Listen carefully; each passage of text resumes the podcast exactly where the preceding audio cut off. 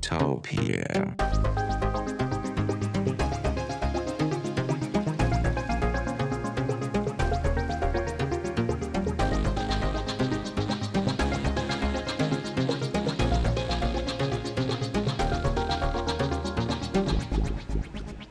Tektopia er en podcast om mennesker og deres teknologi. Den er udgivet af Ingeniørforeningen Ida i samarbejde med Teknologiens Mediehus, støttet af idaforsikring.dk og de to konferencer EUT og HI-messen hos Herning Messecenter. Mit navn er Henrik Føns, og det er mig, der bestemmer i Tektopia. Tektopia.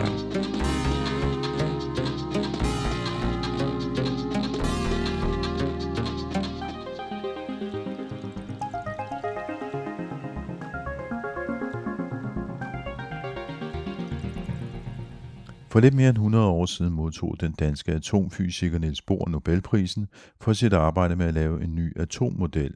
Den model kom til at danne baggrund for vores forståelse af kvantemekanik, og vi bevæger os ind i det, man kalder den første kvanterevolution, der har givet os en masse teknologi de sidste 100 år.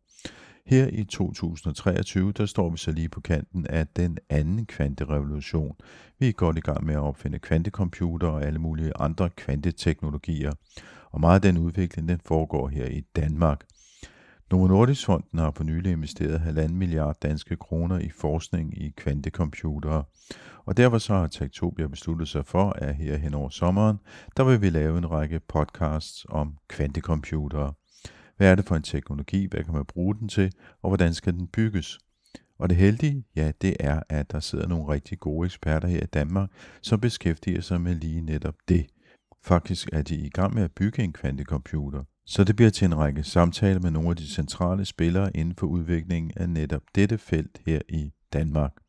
Og hvad er mere naturligt end at starte med et besøg på Niels Bohr Instituttet? Hvis man nu kigger på øh, den første kvanterevolution, det skete jo i København. Det var jo her, Niels Bohr, han, han, fik jo, han var ligesom centret for øh, den her udvikling. Og så kunne man jo spørge retorisk, hvor meget fik Danmark egentlig ud af, at vi var dem, der ligesom var toneangivende og førende på det her område her. Og der fik vi jo ikke særlig meget ud af.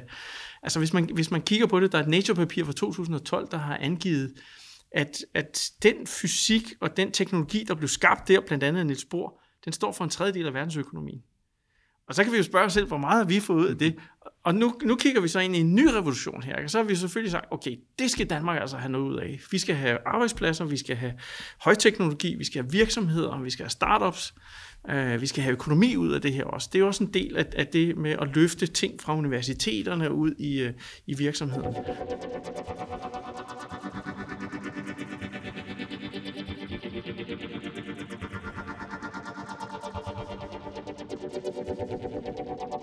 Ja, så mit navn det er Jan W. Thomsen, så jeg er institutleder på Niels Bohr Instituttet og professor i kvantefysik her på Niels Bohr Instituttet.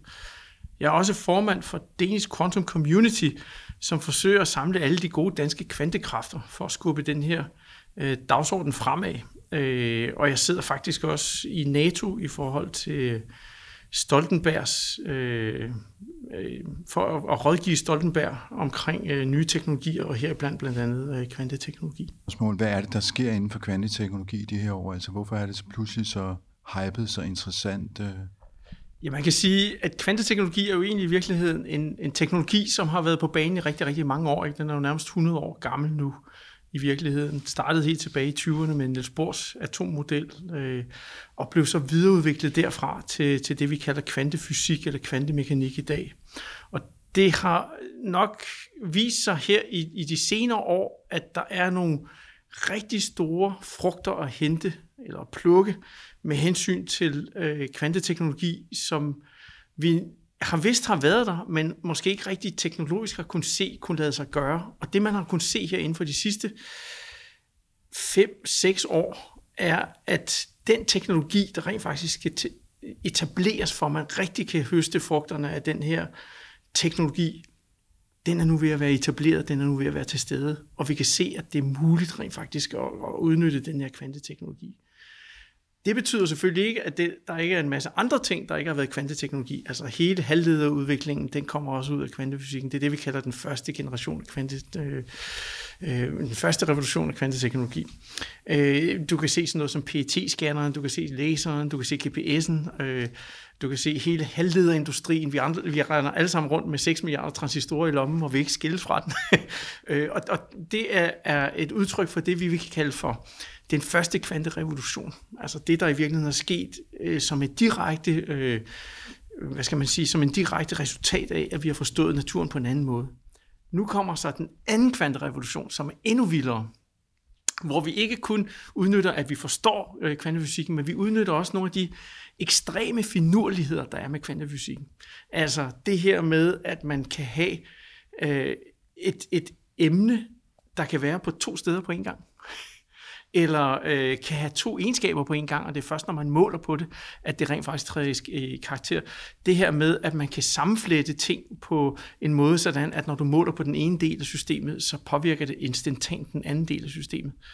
Øh, det her med, at man kan udnytte... Øh, hvad skal man sige, den mest fundamentale forståelse af naturen, vi har, det er faktisk det, jeg vil kalde kvantefysik. Det er den, den ultimative forståelse af naturen.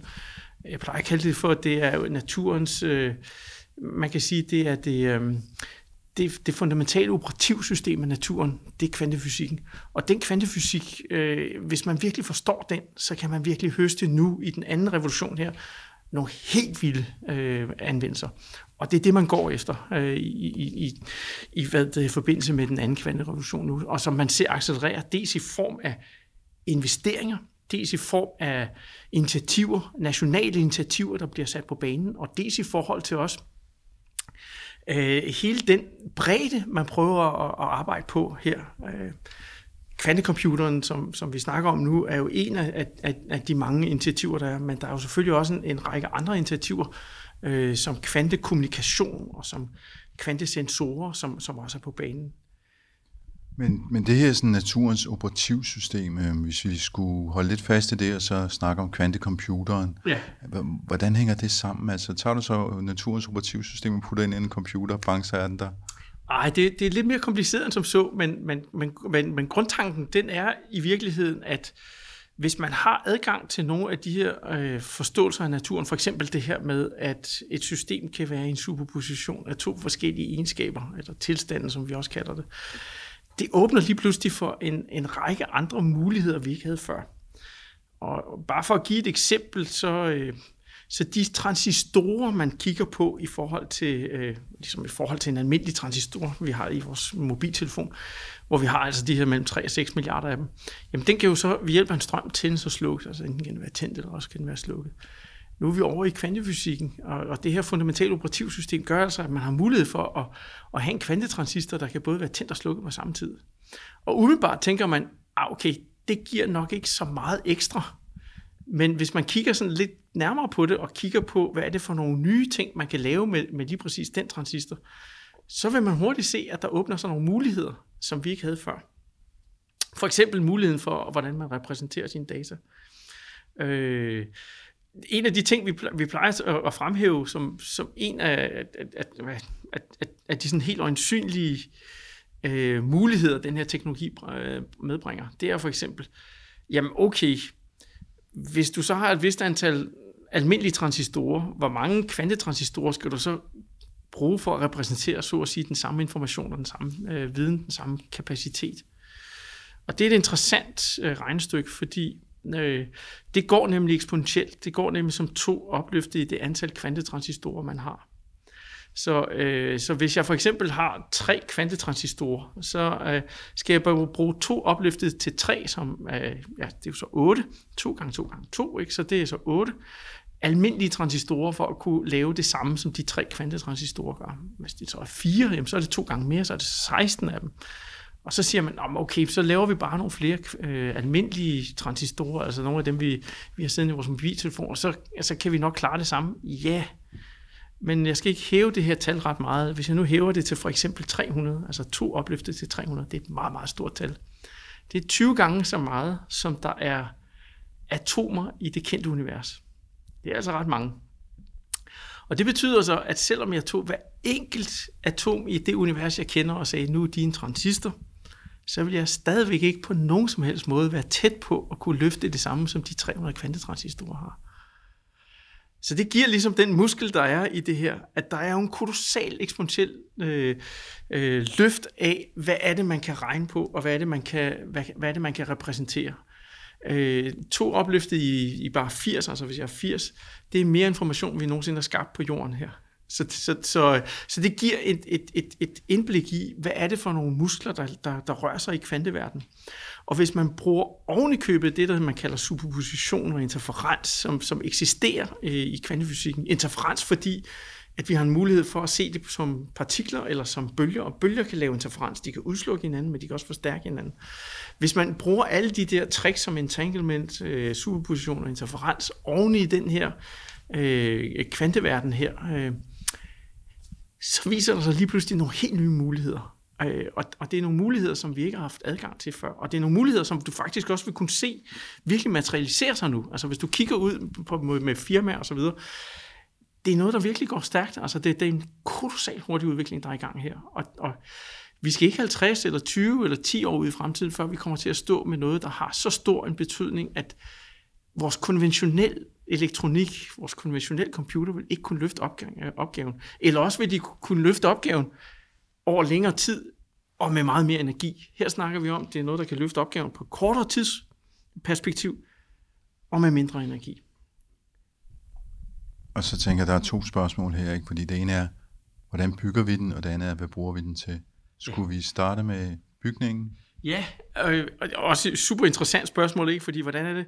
Altså, man kunne spørge, og, og det lå også lidt i spørgsmålet før, ikke? Altså, når man, altså hvor, langt, hvor langt tilbage er det her kvanteteori, og hvorfor har I ikke gjort det her noget før? Ikke? Altså, hvorfor skulle vi vente 100 år? Men det er fordi, mange af de her systemer her, de er så ekstremt følsomme over for eksterne påvirkninger. Lys, temperatur, varme, alt er de, er de stort set, øh, øh, hvad det hedder, øh, følsomme overfor.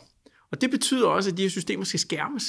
Men de skal skærmes på en måde, så du stadigvæk har adgang til dem. Og det er det, der, altså det, er det, der tager tid. Ikke? Man kan godt skærme de her systemer, så de bliver pallet alene i verden, men så er der ikke rigtig nogen, der kan få adgang til dem. Men man skal skærme dem på en måde, så man kan få koherent adgang til dem. Altså med kvantemekanikkens øh, principper kan, kan komme ind og arbejde med dem, og sætte dem sammen, og entangle dem, og, og så videre. Det kræver en helt anden teknologisk platform, end det vi har haft øh, adgang til før. Øh, og det begynder nu at, at ske. Der er forskellige systemer. Der er neutrale atomer, altså hvor man simpelthen kan tage et, øh, et gitter og ved hjælp af lys fange neutrale atomer og bruge dem som kvantetræs. Øh, så hver enkelt atom, der sidder i sådan en lille gitterplan, øh, øh, holdt fast af lys, simpelthen lyskraft, der sidder som en lille gummicelle der, øh, bliver brugt til, til, til at være en, en kvantetransistor.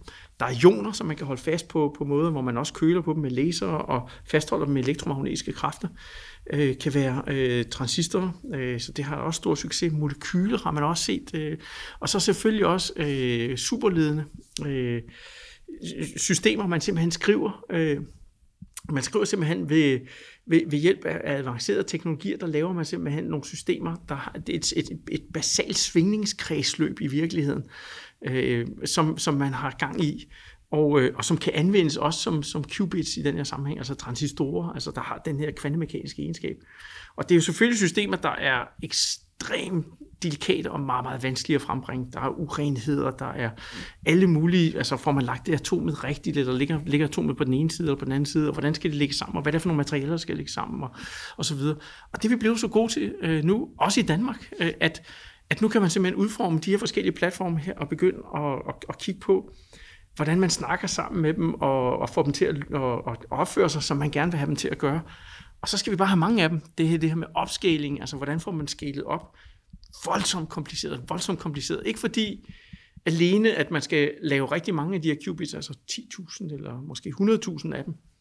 Men man skal faktisk også... Øh, man skal også kunne kontrollere dem, så vi skal have en computer ind, der skal hjælpe med at kontrollere dem, som også skal være hurtig, som skal være måske lidt hurtigere end de computer, er, der er lige nu. Den må heller ikke bruge for meget energi, og så videre, og så det er en, en anden type platform. En helt tredje type platform, det er at bruge lyspartikler, altså fotoner. Og fotoner er måske øh, et, et gudsbenået øh, en kvantemekanisk øh, objekt. Ikke? Der er masser af fotoner inde i lokalet her, men de kommer i sådan nogle diskrete pakker, og hvis man har sådan en enkel, en enkel foton øh, og, og, og kan bruge den, øh, jamen så øh, er der også nogle muligheder, der lige pludselig åbner sig der, fordi det er et, et kvantemekanisk objekt i sig selv. Og fotoner er gode på den måde, at de, øh, de ser ikke så meget omgivelserne. Det gør elektronerne selvfølgelig. Øh, men, men på den anden side, øh, kan man sige, så er de meget følsomme, fordi nogle gange så kan, de, øh, så kan de forsvinde væk fra, altså de kan blive absorberet eller forsvinde væk fra det område, de, de, de, de kredsløb, de skal være i. Så der, der, er, der, er et helt, der er et helt pakke af forskellige muligheder, der, der byder sig til. Og vi, vi ved endnu ikke, hvad for en, der, der, er, der er længst. Man kan sige, at IBM's øh, måde at, at, at gå til det på med, med, den, øh, med en superledende platform, er formodentlig den, der er længst fremme lige nu. Altså de er oppe på, hvad det 437 qubits øh, pt.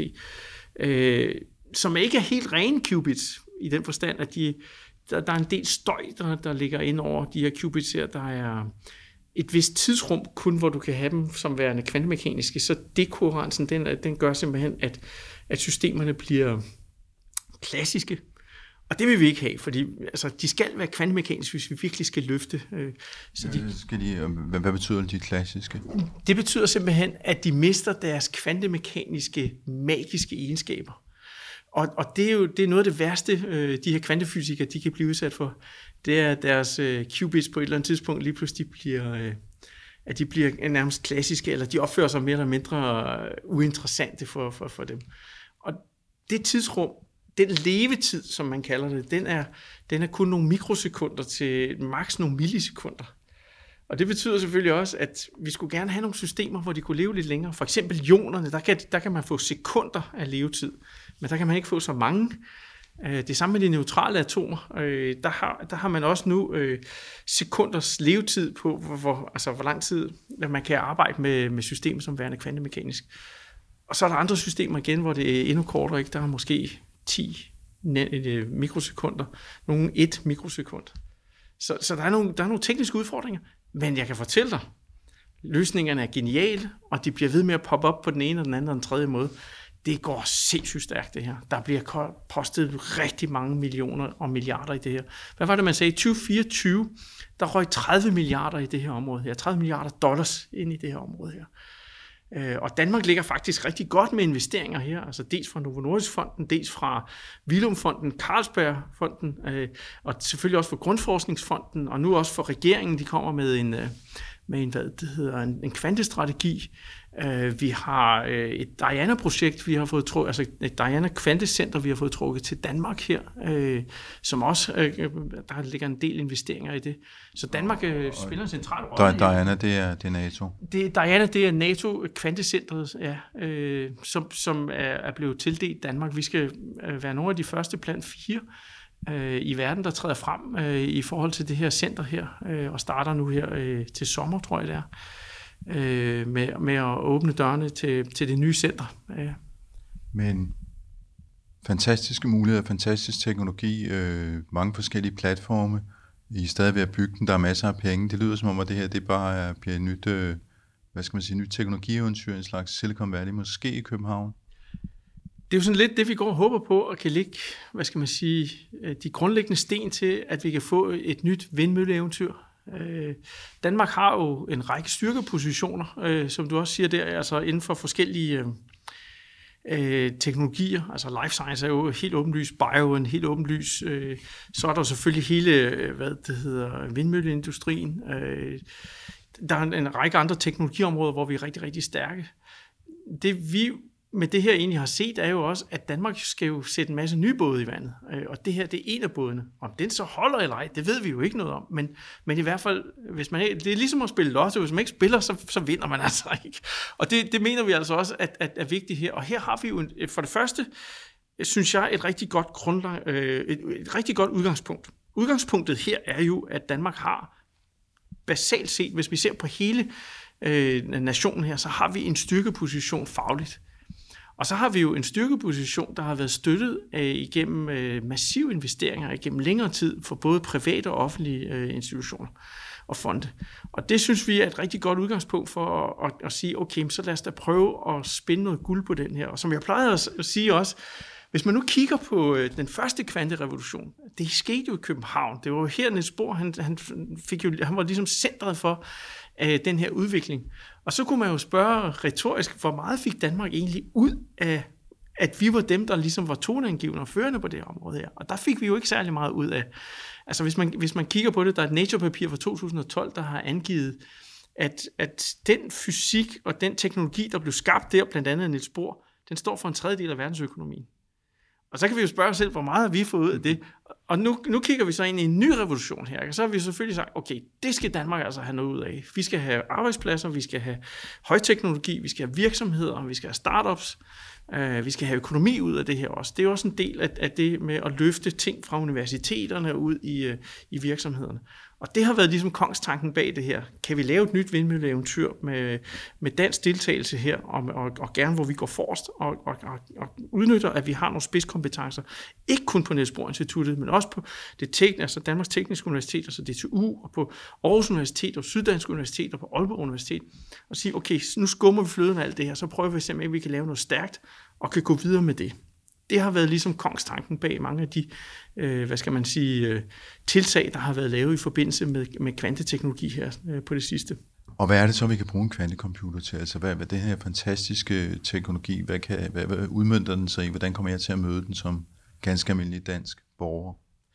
Øh, rigtig godt spørgsmål. Altså, man kan, man kan sige, øh, vi kender nogle anvendelsesområder allerede pt., øh, som, som kunne være interessante. Øh, jeg, jeg kan nævne et, et par af dem. Og så vil jeg sige, så, så, så kender vi rigtig mange, øh, altså, så, så, så ligger der et, så kan man sige, et andet område er jo, der er mange af de her ting, vi slet ikke ved endnu, hvad den kan bruges til, og hvor den vil, vil løfte tingene på et helt andet niveau. Ganske ligesom, øh, ganske ligesom øh, den almindelige computerteknologi har gjort det. Altså, vi har jo aldrig vidst, at vi alle sammen skulle rende rundt med mobiltelefoner, der kunne guide os rundt alle mulige steder, og vi kunne sms'e og alt muligt andet til hinanden. Øh, så, så man kan sige, at den her kvanteteknologi er jo på mange måder det, man bare kan kalde for en enabling technology gerne i, i forbindelse med andre. Du vil se for eksempel, at hvis man tager og kombinerer kvant med AI, så bliver det AI på steroider. Det bliver et helt andet AI. Det, det, det, det vil kunne løfte ud af, helt ud af kassen i, i forhold til det. Og det er simpelthen fordi, at mange af de øh, ting, som en kvantecomputer er rigtig, rigtig god til, det er optimeringsproblemer. Det er selvfølgelig ikke de almindelige problemer, som en almindelig øh, computer gør, altså det med gange, dividere og gøre alting rigtig hurtigt. Det kan den slet ikke følge med til, altså det, det er den slet ikke god nok til at konkurrere på. Men så er der nogle af de her meget, meget komplicerede optimeringsopgaver. Det kan den klare. Og den kan klare det meget, meget hurtigere, eksponentielt hurtigere, end en, en almindelig computer kan gøre det. Og øh, der vil du se et, et, en række optimeringsopgaver, der, der lige pludselig vil byde sig til. Som noget af det første, tænker jeg. Øh, og, og hvor man allerede er godt i gang med at prøve at kigge på, hvad det kunne være. Øh, for eksempel optimering inden for øh, bankverdenen, altså porteføljeoptimering og økonomisk optimering af, af porteføljer. Riskoptimering øh, vil den også være rigtig, rigtig god til. Det her med øh, energioptimering. Vi har vindmøller og solceller og kraftværker og alt muligt andet. Hvordan får vi sat det den mest... Øh, det er en ikke triviel matematisk opgave at optimere på det. Og hvordan får vi sat det mest fornuftigt sammen? Der kan vi den kunne komme ind og spille en, en stor rolle. Optimering inden for... Øh, altså optimeringsopgaver generelt set omkring, hvordan man optimerer øh, brug af ressourcer, vil den kunne gøre øh, langt, langt mere effektivt. Nye materialer, Jamen altså, øh, hvorfor har vi ikke en høj-TC superleder? Altså, hvorfor har vi ikke en superleder med, øh, ved, ved, hvad det hedder, stuetemperatur, der leder strømmen moden? Altså, vi bruger 8% af vores øh, energibudget øh, i dag på at, at, at, at overføre energi fra A til B. Det er altså ret meget energi, vi benytter på det. Hvis man nu kunne forstå nogle af de her materialer på en helt anden måde, hvorfor kan vi ikke det? De er simpelthen for komplicerede at forstå på den, øh, med, med de simuleringsværktøjer, vi har nu. En kvantecomputer vil kunne gå ind og lægge en helt anden simuleringsgrund end den, vi har lige nu, og forstå de her systemer på en mere øh, fundamental måde. Kemi, jamen altså, øh, de fleste kemiske processer, vi har, er selvfølgelig forstået på en vis måde, men at forstå nogle af de her meget øh, vigtige kemiske processer, med meget store molekyler. Øh, det har vi slet ikke adgang til nu. Øh, vi har slet ikke øh, simuleringskapacitet til det. Øh, vi har ingen jordisk chance for at forstå nogle af de her ting på, på en fornuftig måde. Så der vil den også kunne komme ind og spille en rolle, og man ser faktisk mange af de store kemi selskaber hyre kvantefysikere ind nu, for de ved, at det her det bliver fremtiden. Det bliver det, bliver det fremtidige værktøj, vi skal bruge for at, at forstå nogle af de her øh, molekyler. Hvis du kigger på sådan noget som øh, medicin for eksempel, jamen øh, en af de ting, jeg plejer at sige som sådan lidt øh, retoriske, det er jo, at hvorfor er det, når vi bygger en bro, og vi ikke bygger otte broer, og så vælger den, der virker? Og det er jo fordi, vi kan simulere alt på den her bro. Vi har kræfter, øh, træk, vred og, og, og strækninger osv. Vi kan endda sige, hvilket element, der skal skiftes ud om 90 år. Sådan noget. Hvis du kigger på medicin, så bygger vi 100.000 vis af broer. Vi ved, at det ikke alle sammen broer, der virker øh, særlig godt. Og det er simpelthen fordi, vi ikke har værktøjerne til at simulere de her systemer øh, helt ned i detaljen.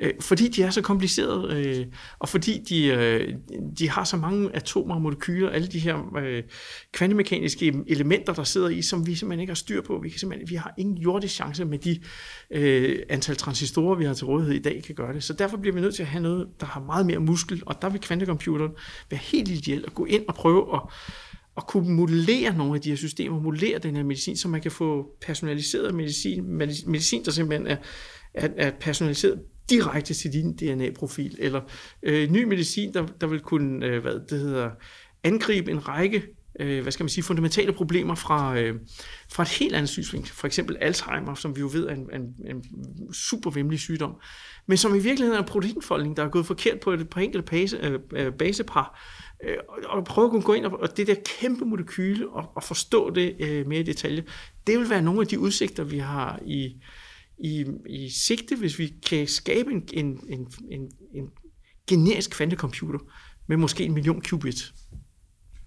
Og så det sidste spørgsmål for i dag. Hvis vi nu spoler tiden 20 år frem, ja. hvordan ser verden så ud ifølge, hvad skal man sige, dine briller, dine kvantebriller, kunne man måske sige? ja. Jeg tror, der vil ske en række fascinerende ting i vores højteknologi. En af de ting, man kan gøre, øh, i den, altså en, en måde, man kan se på det her spørgsmål, er at prøve at kigge på, hvis vi var tilbage i 70'erne, lige starten af 80'erne, og så prøve at tænke den 20 år frem med hensyn til, hvad betød det, at vi fik en digital elektronik på banen, øh, en, en digital platform, som jo i virkeligheden ændrede stort set alle arbejdspladser, ændrede alle øh, alt omkring os i virkeligheden, også den måde, vi kommunikerer på, den måde, vi arbejder på osv. Og jeg tror, man vil se faktisk meget af det samme her, at den her nye teknologi vil bringe et helt nyt step med sig. Det vil bare være meget, meget højere, fordi den, den adgang, vi har til at løse meget, meget fundamentale og vigtige problemer for menneskeheden, vil være meget større.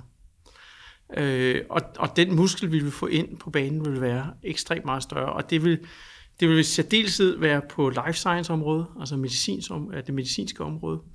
Det vil være på den måde, man, vi udnytter vores ressourcer på øh, optimalt. Og det vil også være på den måde omkring materialer for eksempel, og den måde, vi øh, vil se nye ting blive skabt, som vil kunne lette tilværelsen. Måske ikke så meget lige første omgang for den enkelte, men måske i virkeligheden for samfundet som sådan som helhed.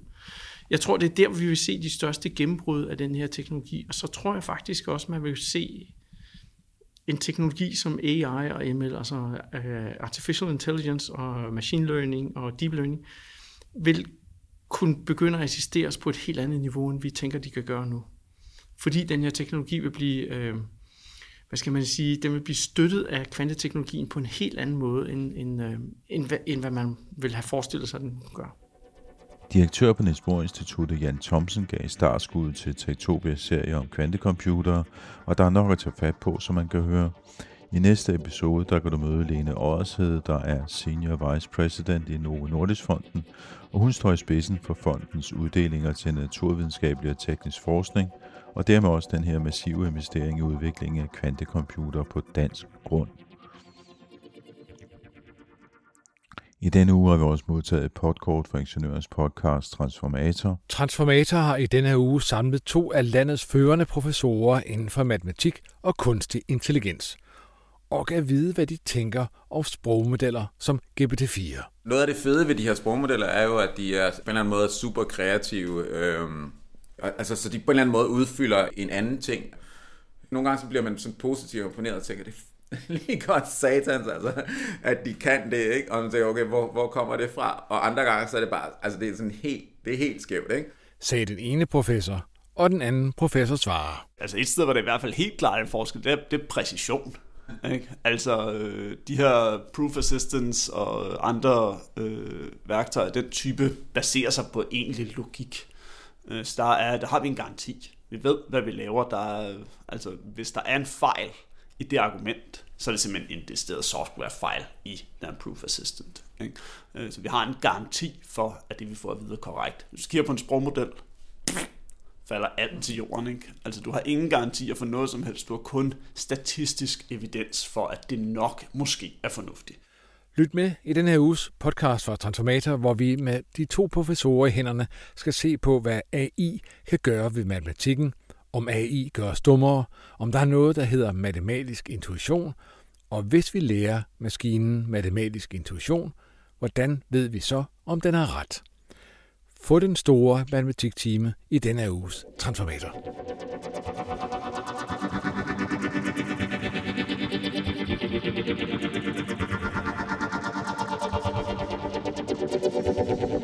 Du har lyttet til Tektopia. Vi udkommer hver mandag. Du kan skrive til mig på henriksnabelag.tektopia.dk og på tektopia.dk kan du også finde tidligere episoder af vores podcast. Du kan deltage i vores teknologidiskussion i vores Facebook-gruppe, der hedder Tektopia Backstage, og du kan finde os på Twitter og Instagram, der hedder vi snabelag.tektopia.dk, og så kan du også finde os på LinkedIn. I redaktionen sidder også Mikkel Berggren Nielsen. Jeg hedder Henrik Føns på genhør i næste uge. Techtopia.